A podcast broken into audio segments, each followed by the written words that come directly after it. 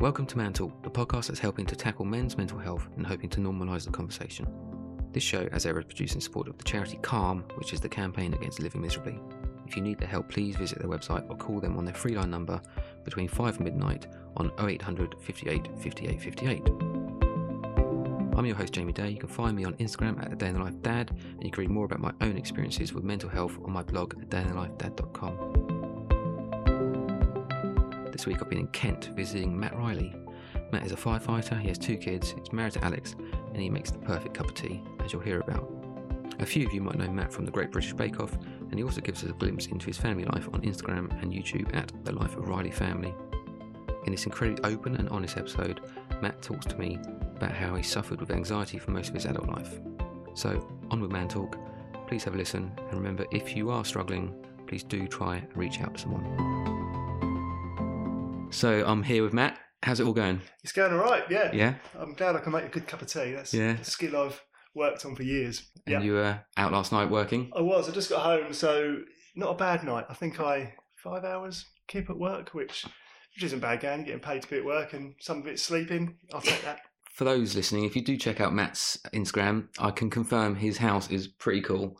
So uh, yeah, I'm here right now and uh, looking around. It's Well, I've hidden all the uh, children's toys behind the sofa. if you ever get a chance to come to Mat Riley's house, do it. Make sure I'm in though. Don't he makes great tea. Um, so Mat, so yeah, obviously the point of Man Talk is to normalise the conversation as much as you could talk to your mate down the pub about football or whatever it is. We can open up and not suffer in silence and seek help, whether that's for a friend, for a family member, for a GP, or just because you tell someone if you were struggling with a cold or your man flu, wouldn't you? But you know, if yeah, yeah. there's something going on in your head, you might keep it to yourself. So, what what's kind of your background with all this? So, excuse me. So I I started suffering with anxiety. I was probably 17, 18. I'm 40 now. So over half a lifetime ago for me. And I really didn't know where it was coming from, essentially. I was doing the sort of normal things. Did it come up on you quickly? Or was it- Yeah, it was really weird. I remember I remember the first night I ever I, I guess sort of looking back on it, it was a, it's probably an anxiety attack, like a panic attack. And I was going to be going to Liverpool with a couple of mates to go and see a friend at uni. And the night before, I was in bed and asleep and just had this massive sort of anxiety attack, you know, the classic sort of heart racing, sweating and Wow. to- total panic and had no, I had nothing to sort of pin it on really. I'd probably been out for a couple of beers during the day or something and sort of tried to put it to that. And They must have been strong beers. yeah, that's it. That's the thing. I, because I didn't know what it was, you, you Yeah. sort of go, well, there's got to be a reason for this. I Yeah. don't know why I'm feeling this way. And Could, did you think it was an anxiety attack, or did you yeah, I think didn't, you I didn't know at anything all. worse? I, I, I didn't think you were having a heart attack? Or anything No, I like didn't think I was having a heart attack, and it wasn't the sort of classic. Like looking back, reading up on it, sort of years later, it wasn't the classic sort of heart rate. You know, people talk about a tight chest, or Yeah. I think mine was more felt more mental than physical. Right. So it was just brain racing, couldn't you know, couldn't and sweating and stuff. But long and short of it was, I went to Liverpool next day. We I had a real sort of hangover from it for a few days. I couldn't shake the feeling of of sort of dread and panic and you know trying to go out with your mates. It was meant to be a laugh, and it was uh, my mate's uni, and that was I remember that was the first time it ever happened, and it really sort of stuck with me that I wasn't sure what it was that had happened. Did you Did you have any more like in that short period? Not Like- not when I was there, but it, I just sort of felt really sort of I, I guess yeah, like the only way I can say it is like a hangover from it. I felt mentally exhausted by it, and I guess quite fragile. And then nothing happened for I guess maybe a month or so, and then I had another one on the way to work. I was on a bus. I was to catch a bus to work. what were you doing? What was I your was a job time? hairdresser Right. then. So I was a hairdresser when I left school for three years. Weirdly, and on the way to work, and, and luckily, I was working with a girl who I was quite close with and friends with, and I could chat to. And I explained it to her, and she said, "What you know, what it is? You're probably having a panic attack." And this is where it got really weird. At the same that day, uh, there was a Vogue, you know, hairdresser always got magazines out. Yeah. And there was an article about panic attacks in Vogue or you know a beauty magazine, and I read it up, and it was it described what a panic attack was, and it said you know sort of symptoms or you know reasons you might have them, excess alcohol, excess caffeine, blah blah, that sort of you know that list of things that you Yeah. know stimulants, I guess. And from that day on, for a good few years, I never drank. I had no caffeine. I was like, right, that's it. The reason it is because I drink tons of tea. I'll stop tea. I'll be fine. And? obviously that wasn't the case, Right. and I just missed out on years of tea, which is possibly the worst thing. Making up for it now, though. I'm making up for it. But yeah, and that was it. And that was the start of it for me. And I guess at the time there was nothing I was focusing on to be anxious over. It was just a general feeling Right, of of anxiety. anxiety. And that then sort of led into more I guess, streamlined feelings of sort of anxiety and having something to be anxious over. And it, and those things changed over the years up until sort of now that I'd be I'd really focus on one thing and whatever that was, and usually things that were ridiculous to to outside people. You know, if you Yeah. said, "Oh, I'm worried that I might, you know, one day grow up to become a murderer," Yeah. you know, it's quite weird for a 35 year old man to say. People go, "Well, you don't, you're not displaying sort of murderous tendencies, and you don't seem to be the sort But of." you, uh, But you've got it in your head. like, yeah, what- yeah. You know, you watch a TV documentary and think, God, That could be you. what separates that Yeah, yeah. person from me? Yeah. And that's what I really struggled with, and that sort of that changed with in time. But yeah, I really sort of focus, and I think what I found is, and, and sort of subsequently reading about things, that you once you sort of focus or fixate on something, you just sort of spin that round in your head until you sort of almost convince yourself that is what's going to happen. happen. Yeah. Yeah. so that's it, and I sort of struggled with that for you know I still do to varying degrees. Back to your hairdressing days, and you were you were talking to your friend about it. Was that that good for you to be able to get it off your chest, or do you Yeah. seek help anywhere else? I, or I was very lucky that I've always had a really good friendship group right across the board in, in, in all sort of work and outside of work. And I spoke to friends more than family. Not that I wouldn't have spoken to my family, I just found it easier to Yeah. open up to my friends. right? And most of my friends were lads, and we were. I was a skateboarder for most of my life, and it was quite. I was. I felt I was the only person sort of going through it. But then once you sort of open up to a couple of people, what I found is most people had. I don't know, an issue is not the right word, but you know, something that they wanted to talk about as well. And Yeah. once you open that conversation up, and I, I remember being in a pub with me and just one friend, both going through quite different, okay, I guess like mental health issues, but both of us just spent the whole night in a pub, sort of bouncing Yeah. off each other, going, "Oh, no, I do this. Oh, no, this is what I do, and I worry about this." And and yeah, I found that once I did start talking to people, it made it did make me feel a lot better because it made me very aware that I wasn't the only person sort of going through it. But as far as trying to seek sort of professional help, I never, I, I did. I, I saw a, a holistic place in Tunbridge Wells. That's where I was working. If anything, it made me, it made me feel. I don't, know, I don't, I don't know if this guy. I don't know. It didn't. It didn't help me out at the What time. was his advice? What, what did he? I don't know. I was. I became weirdly focused on because I was going to parties. I was going to Glastonbury festivals. I became weirdly focused on the fact that someone might try and spike my drink or you know slip, give me drugs or whatever. And that was one of my main sort of, I guess, sort of quite paranoid. So you were uh, suffering with anxiety and paranoia about yeah, about things that, again, like you mentioned, probably didn't even exist. Yeah, I mean, what? There's no reason anyone would Yeah. want to do that. But you know, you again, I've probably seen it on telly, or someone had, Yeah. their, or in a film, someone had their drink spiked. I'm like, bloody hell, that's gonna, prob- that's gonna definitely happen to me. Yeah. So I go to a pub, I'd only buy bottles of beer, so I put my hand over the top, Wow. things like that, you know. And it became, you know, wanting to take your beer to the toilet, so you didn't. I don't, you know, I didn't not trust any of my friends. I trusted them absolutely, but you, you know, you think, yeah, but I don't know who that bloke over there is. Yeah. And what if? Um, so I sort of went and saw this guy, and he gave me what I guess was just a placebo type thing. And you know, he said, "Look, take this. It's a calming tablet." And I took it, and then he went, "But what if I, what if I've just given you was whatever?" he threw that one on you. yeah, right at the end, and I was like, "Man, that's not helping me." And it really didn't help. But I remember, I guess what he was trying to say is, "You've trusted me. Why don't you trust Yeah, other people?" yeah, perhaps. yeah. But it didn't help my mental state. That would not help me. Wow. Yeah, and it, it really. And I went home. I remember I told my mum and dad by that point that how I was feeling, and they were really good. And I went home and just went to bed, and I slept absolutely. You know, probably like a a calming, some sort of holistic calming tablet he gave me, and I slept absolutely. You know, I was absolutely out, out for the count. And I woke up and I sort of thought that because I'd actually seeked someone out and gone and seen someone, I put it to bed a little bit. Yeah. And thought, right, that's that done. He's given me something. He's explained that it wasn't anything bad. I should be fine. And of course, you know, that wasn't the case. And It, But- it returned. but I tried. Yeah, it, maybe that guy wasn't the right person to say. I wouldn't recommend going to his house. But And then through the years, so after the hairdressing, you moved into. Were you firefighter after that? I did a lot of jobs.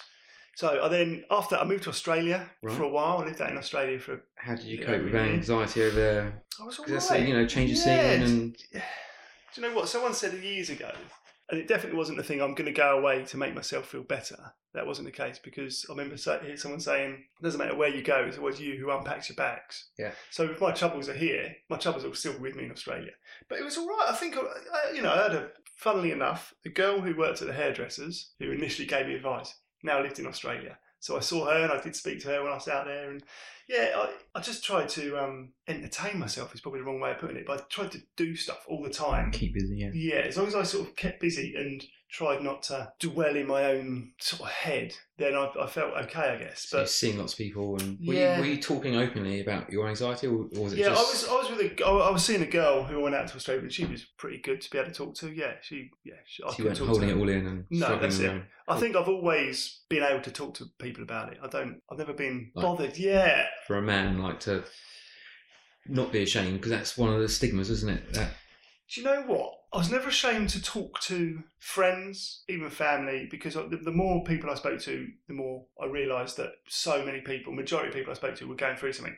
What I felt bad or weird about, which in hindsight, you know, further down the line, was that I was very conscious not going to see a doctor. I really didn't want to go and see a doctor. why is that? Do you think Because to me, it would have made it real. Yeah. All the time makes I it was official? Yeah, it was Yeah. official. I think if I had my time again and could go through it, yeah, I would have gone and seen someone. But but you know, we're talking twenty years ago. Yeah. And the discussion around mental health now in the papers and on the telly, and you know, you and I Yeah, have yeah. now, or in the pub even, even in the fire brigade. You know, I work in a in a job where. You know, these big airy ass blokes with broken noses and tattoos are meant to be rough, tough firefighters. Yeah. But you know, the discussion people are talking about mental health. We have people coming into the fire station to talk about, you know, because we do things at work which I guess most people don't do. Yeah, it's good that that discussion's there, but 20 years ago it wasn't there in the same way. So I thought if I go and see a doctor, it'll just go, yeah, okay, what you've got is this. Yeah. Take these tablets. Take these pills, and then yeah. that's it. I'm condemning myself to that Yeah. situation. And, you know, if I'd gone and seen a doctor, yeah, let's say, okay, 10, 15, 20 years ago, maybe I wouldn't have had that subsequent 10, 15, 20 years of going through anxiety in the way that I did because I didn't see someone. You know, had I gone there and gone, you know what, this isn't right and I'm not feeling great about this, and they'd given me something to sort it out. Not that I've, you know, I didn't have a terrible last 20 years, but peppered through those 20 Yeah. years of times where, of, you know, really bad anxiety and sort of self torment and getting locked into you know cycles of whatever you're thinking about. So maybe if I sort of made that step a bit quick or made that step, Yeah. I wouldn't have had that much. And then after Australia, where did you end up? I did a while working for skateboard places and snowboard shops, so skateboard and snowboard shops, and then in 2011 joined the fire brigade, which is what I'd wanted to do Right. when I left school. So it was a Right. long, it was a long way around to getting there, but I got there. So yeah, joined London Fire Brigade. And that obviously is a job filled with a lot of pressure, and Mm. as you mentioned earlier, you see things that normal people don't see. So did the anxiety get worse there, or do you get counselling at, at the fire service and things Yeah, like that? Rooms? yeah, they're really good at offering counselling. Um, I've been to a few sort of incidents where you know which are particularly bad, and they they're really good at offering the counselling side of things. I didn't take the counselling, but I think a lot of the time because you work in a watch in the fire brigade, so I work with the same. What's called green watch. So I work with the same guys potentially for the next sort of 25 years.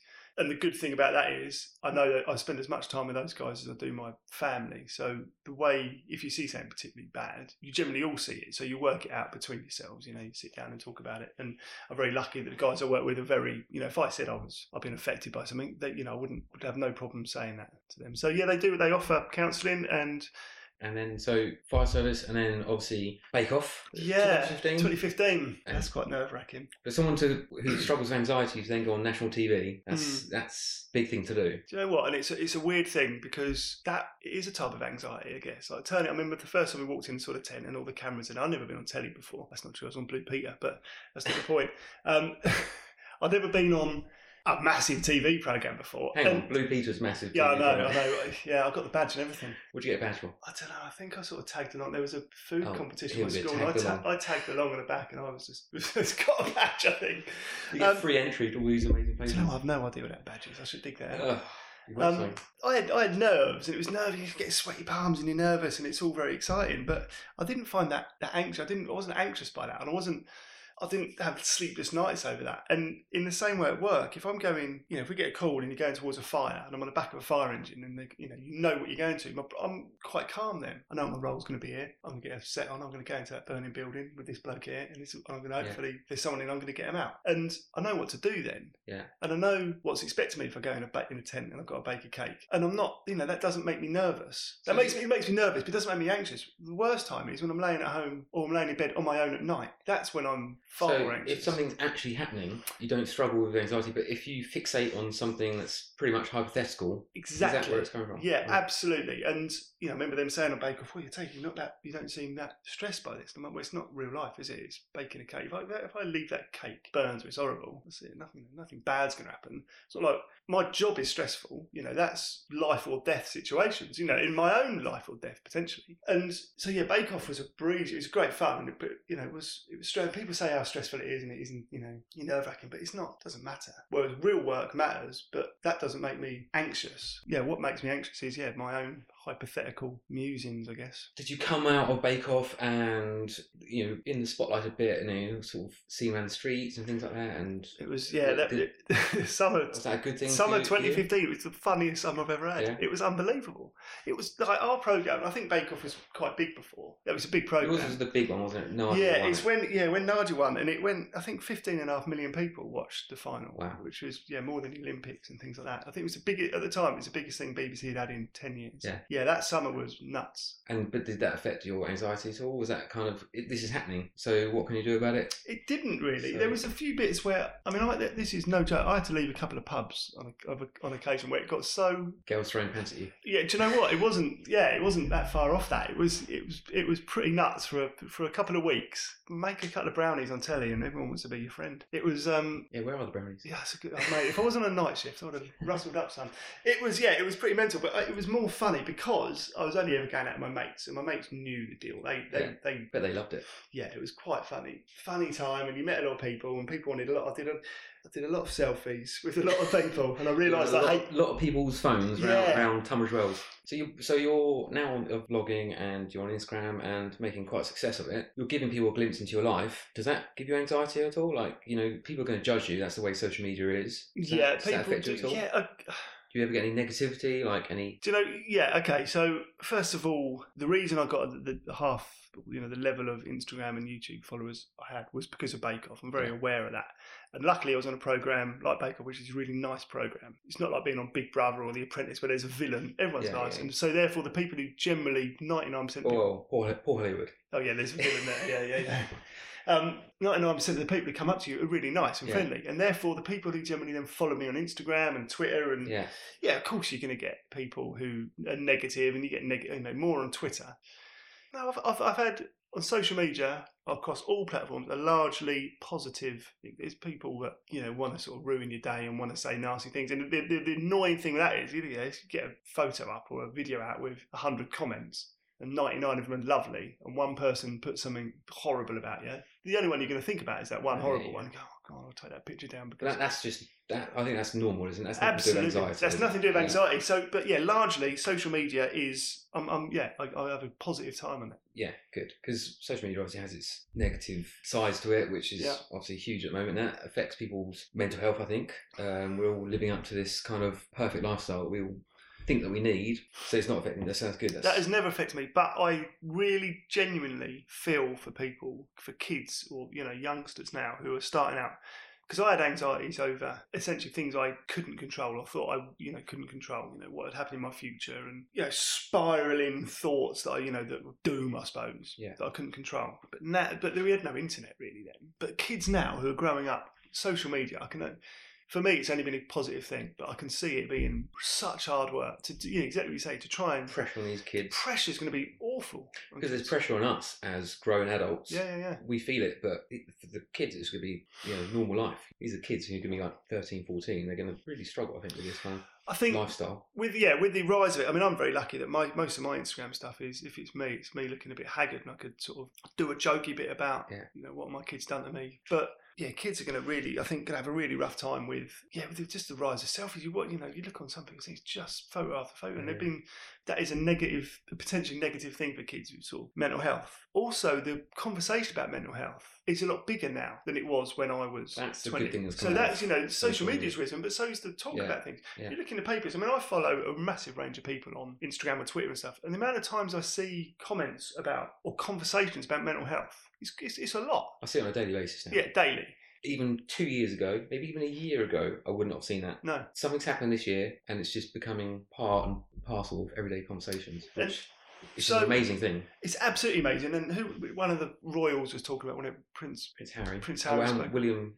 Yeah. yeah. which you know I'm sure you know the, the royals wouldn't have been speaking about in the past. No. Sort of break that separation between the, the normal folk, I guess, and them. And yeah, so the conversation, and that's the one positive thing I can see. Not social media is all bad because I'm an absolute part of it, but with the rise of it all is also the rise of an easier conversation. You can get to more people. I can put a video out on YouTube. I'm I'm not huge on YouTube, but I could put a chat about it, and then thousand people see it Yeah. in a in a week or in a day or whatever. And the same on Instagram. If you've got thirty thousand Instagram followers, you can get a message out to thirty thousand people. And if that helps one person, Exactly. you've, Yeah, done, yeah. you've done an amazing thing, Yeah. you? So the pressures are there, but also the conversations there. Yeah, talking about selfies and you take pictures of your, your haggard face and leave a, a comment where you take the piss out of yourself kind of thing and try and be funny, uh, emphasis on try. And uh, um, that brings us nicely to uh, what you're up to at the moment. You're launching a bit of a, a stand-up career, which now to me, that would terrify me and for you and your, your anxiety again is this something that you just not doesn't faze you or is this a good thing is this kind of way of coping with anxiety how do you see it It fazes me absolutely, yeah, but again in a in a different way. It's probably the most nervous I've been. So I've done. I was very lucky last year to get. I got asked to do something for Stand Up to Cancer, which again because of Baker, that's what it came off the back of. did Baker they know you're a comedian Did- No, no, no, no. How- so it was nothing. So they said to me, "Will you do something for stand up to cancer?" And I've been harbouring this desire to do stand up comedy for years, yeah, since before Australia or whatever. So you know, let's say twenty years ago. Egotistic, I thought, yeah, I could do that, and I was going to do it in Australia, and then I was going to do it here, and I thought, but because I never booked anything up, just never bothered writing anything. So they said, "Will you do something for stand up cancer? Will you bake us a cake in the shape of the logo or whatever?" I thought that's weak. I could. I mean, that's not. You know, no one's going to give me money for a baking a cake because I can do that, no problem. So I, I got the email at work and I um, replied before I spoke to Alex or anyone else and said, so you didn't even like talk to your wife about this no, I thought best back thing to do is reply. And I went, would you like me to do? So this was this was sent to me via my agent, which is a weird thing to say, but yeah. So we've got, got these these people who help us do what's what bits and pieces. So she said, so I replied to her. I said, how about I do stand up comedy? I'll find somewhere. I'll find the venue. I'll do a five minute, which is you know the general sort of open mic night, five Yeah. minutes stand up comedy. And straight away, she's like, "Yeah, they love it because then people will donate money because it's a, you know it- it's considered a brave thing to do and it's stand up yeah. comedy." So I came back to Alex and said, "I've just signed up. I'm going to do some stand up comedy." And she was like, "Oh, okay, that's good. Yeah, that's a good idea." And I went, "But I'm going to film it. I'm going to film an intro video, and then I'm going to film the stand up comedy live and put it on YouTube." She's like, "What? You, I don't know if you should put like your first ever go on YouTube." I said, "But that's the point of it. It's either going to be." Give me money because this was good, or give me money because it was rubbish, but at least I tried it Yeah. sort of thing. And it was it sort of tied in with the stand up to cancer yeah, yeah, yeah. Ethos, and I did it, and it went all right. And I was um, I did it in a club in London, which I've later found out is a really hard club to get a gig at. Because I've been trying to get a gig there since before, so about six months. Did you did you drop the uh, GBBO bomb? I did in an email, yeah. So I said, Do you know I, who I am? I sent an email. it wasn't far off that actually. I sent an email and said I need to do. I'm doing something for stand up to cancer, and I put it through. I, I think I tweeted them a message. so They could see how many Twitter followers I had. So it was a bit like I need to. So I asked one or two other places. Now like we've got nothing for like six months. So I was like, right, I need to get something. And they said, yeah, we'll pop you on the bill. And I got there and there was twelve comedians on, a couple of them I'd seen off telly. So proper comedians, Yeah. and I went eleventh out of twelve. So the whole night, and it, I was, I mean, it was bad news, but not anxious. I wasn't. It wasn't. It's not anxiety to me. That was pure nerves. nerves. Yeah. I see everyone else's nerves, and it, I did it, and it went all well. You know, it went well, and I was like, right, I've started this. I'm now going to do loads, and then did none for a year until beginning of the year. I've, I've done three in the last month, I guess. But so obviously, so you're not struggling with anxiety, but do you think subconsciously this is a way of proving to yourself that you can do this kind of stuff as a coping strategy? What I Like- so what I found helps me more than anything else through anxiety is having something to lay in bed and think about because that was where I was always the worst Right. because during the day I could distract myself and then the telly or the phone or doing this or people or being around people going out doing whatever. But it's the bit when you're asleep and your wife's asleep and your kids are asleep and you're there on your own or you're laying at the fire station, in bed at the fire station, everyone else is asleep and it's dark. That is the time when my, you know you can feel like the anxiety, like oh yeah, Yeah. it popped in for a minute. And that's what I really struggle with. So to be able to lay in bed and go, right, okay, tomorrow I've got to do this gig, right? My opening nine's going to be this. And if I, my body position's got to be that. And it gives me something to run through. Yeah. And for years that was skateboarding. I'd lay in bed and I'd be on a ramp and I'd drop it, Do a trick, come back, do Yeah. that trick, do that trick.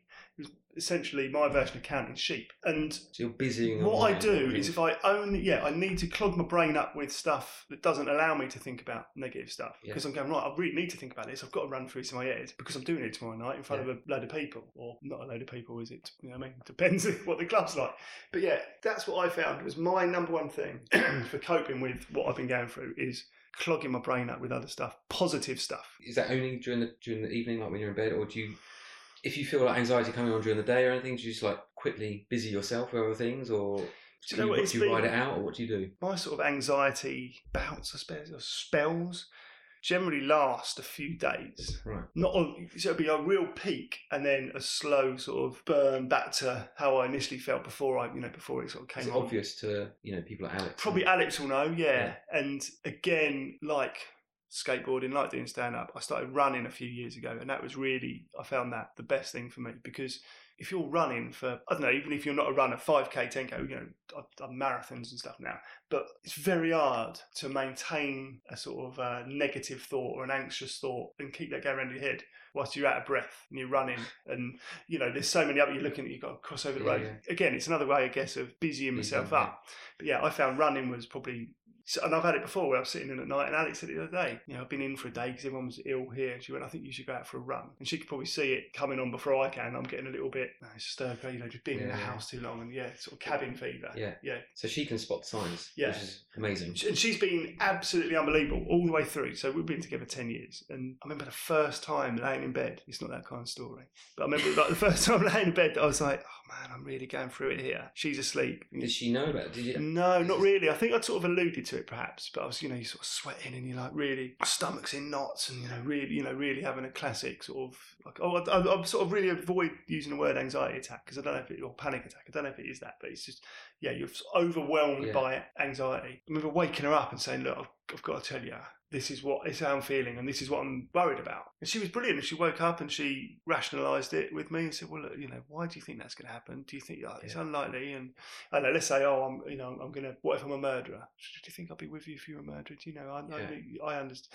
And it was very, it really was, was great and really helped. just getting it off your chest and speaking to someone, and then they can rationalise it for you. So key, isn't it? Like just they can put it in plain black and white. Yeah. You're not going to be a murderer. You know. I was, I was chatting to a mate last night over the phone who, you know, weirdly nothing to do with this, but we were chatting about various bits and anxiety came up in that because he was a person who I've been able to chat to for, for years and years and years. And he was saying about the bit in your brain where anxiety comes from does, I mean, this isn't a medical advice, but it doesn't sort of understand words. It doesn't, so it doesn't matter what you say. If you go, oh, no, no, let, let's say whatever, I'm, I'm worried there's going to be a plane crash, whatever that is. And you go, it's not going to be a plane crash, it's not going to be a plane crash. You can tell yourself it a, Yeah. million times, it doesn't matter because that doesn't Yeah. understand it. That is fear. And you can't rationalize the fear with talking to yourself because it doesn't, you know, I, I always found I could never talk myself out of something. I'll do it, go, no, you're right. You know what? I'm not becoming, because I'm really like, I've never pulled the legs off bugs and then went on, to, you know, progressed into more sort of psychopathic tendencies to then become a murderer. No, you're right. I'm definitely not going to become a murderer. That's, that's a good thought. And then two seconds, yeah, but what if you do? Yeah, exactly. And it's, you know, whatever you've convinced yourself of one second, your brain will convince you the next second that maybe you're wrong. You don't know anything. I know more than you. That's a good point. Yeah. And the, the ability to be able to tell someone else and then they go, you know, whatever whatever they tell you, it just, yeah, it was such a relief to be able to talk to Alex about it. Yeah. And since then, I don't know how many times I've woken up and gone, look, this is, And to hear her voice rather than your voice saying yeah, yeah, yeah, yeah. it's not going to happen or you're not thinking straight, kind of thing. And just yeah. to know there's someone else Yeah. in the room or in the house, or you know, just that you can. What I've done since those hairdressing days, and continue to do now, is I never took a day off hairdressing because of it. I'd go to work and I, I, I wouldn't remember a minute of work because I was just constantly that was my thing. And then I could go about my time, I could cut hair, I could do whatever, I could, Yeah. but all the time in the back of my head, that was what was going on, whatever my fear was.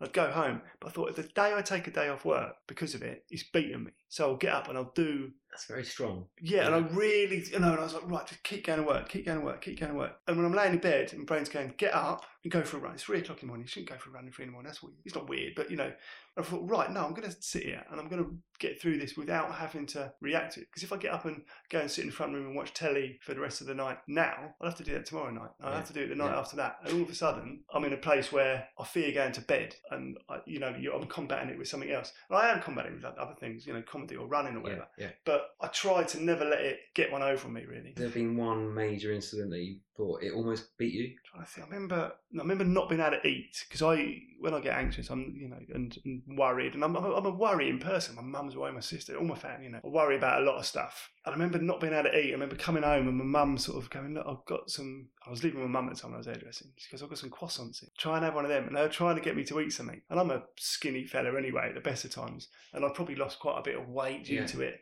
I remember really feeling just really bad that my mum felt bad for me. Do you know what I mean? I remember her thinking, you know, thinking I don't want to be upsetting the people around me with this and making them. But I remember she was really upset about it, and I think that was yeah quite a you know it wasn't The low point. it was a low point in so much that I realised it was affecting other people, but I just couldn't eat. I couldn't you know I could, couldn't swallow food. I was so Is this like over a few days or? yeah, I mean that was I was hairdressing. I remember I was hairdressing. That was still then, so I was going back, you know, to the beginning of it, and I didn't, I couldn't put my finger on it. I didn't know what it was. I just knew that. You know, you just think you're going nuts. You just think, oh, you know, I, I, I'm not right. I'm, I'm, I'm going mad or whatever you think you are. But ultimately, you know, there's so many people sort of going through, and there's so many people thinking they're alone in that situation. But had I spoken to more people, then I guess, or gone and seen someone, I probably could have hopefully bypassed that Yeah. absolute feeling of just lowness and whatever. I remember being really anxious before I had, before we had Ruben of what sort of parent I'd be. But I remember thinking, you know, I can really feel it creeping in, and I, I can, and I know when it's going to happen as well. I can sort of feel this slow burn, and you know, like a tingling. This is it. I'm going to have an anxiety attack, or you know, and it, and So you know the triggers and signs. yeah, and, and I'll tell you something that, you know, we talked about things earlier that I've done to combat them, cutting out caffeine and cutting out whatever. Beer or booze for me now. I won't, and I've been out for a beers with you a couple of times, and not drinking a lot is my thing. If I go out and get drunk, and it doesn't take a lot for me to get drunk, Mm. you know, let's say like four or five pints. Yeah. Oh, I'd be on the floor. Yeah, but that's it. Like, you know, I go, I go out things at work, Yeah. and people are going, right, we'll meet at the pub at 11 in the morning, and we'll just have an all dayer. Eleven in the morning. Yeah, yeah, yeah. After a night shift, Right. go and meet there. So Wetherspoons usually because they're the only Oh. places that are open. And my brain is, I go, well, I'm going to drive home, drop my car off, I'll meet you back in London. So I bought myself two hours straight away because I know I can't do it because the next three, two, three, four days, that is when I'm going to be bad. Al- alcohol is a depressant, isn't it? It Like- really, and it really gets me low. And I've had a few times where, yeah, I'm, I really suffer, and Alex will know, and I'll go, oh, do you know what? I'm just, don't know what it is, but I'm really feeling this today. Yeah. And she'll go, well, you got pissed up Saturday night. It's now Monday. This is what's going to happen. Yeah. So yeah, that I've changed my lifestyle. I'd say nowadays because I.